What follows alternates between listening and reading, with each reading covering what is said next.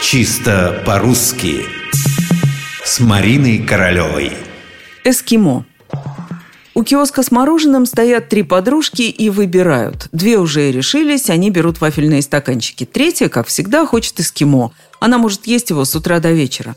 Наверное, ты в прошлой жизни была эскимоской, смеются подружки. Эскимоской или француженкой – Шутки шутками, но если заглянуть в словари, довольно скоро выяснится, что русское несклоняемое существительное среднего рода «эскимо» происходит от французского «эскимо».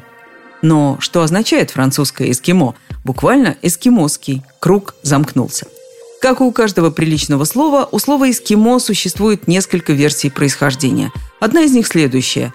Честь изобретения сорта мороженого «эскимо» принадлежит французу Жерве – Вообще-то он в 1920-е годы занимался не мороженым, а производством сыров.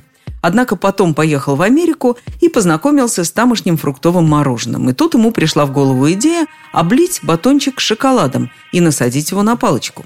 Продавать эту новинку Жерве начал в одном из парижских кинотеатров, где очень долго шел фильм про Арктику и живущих там эскимосов.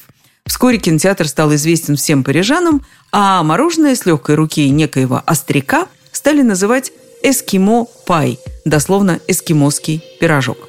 Такова легенда. А в реальности сами эскимосы терпеть не могут это название «эскимос». Более того, они считают его оскорбительным. Причина в том, что оно якобы происходит от индийского слова «эскимо», употребляющий сырое мясо. Эскимосы предпочитают называть себя юг – человек, или же югыт – настоящий человек. А в Канаде, между прочим, употребление термина «эскимос» запрещено официально. Там эскимосов нет, вместо них инуиты. Так что осторожнее с эскимо.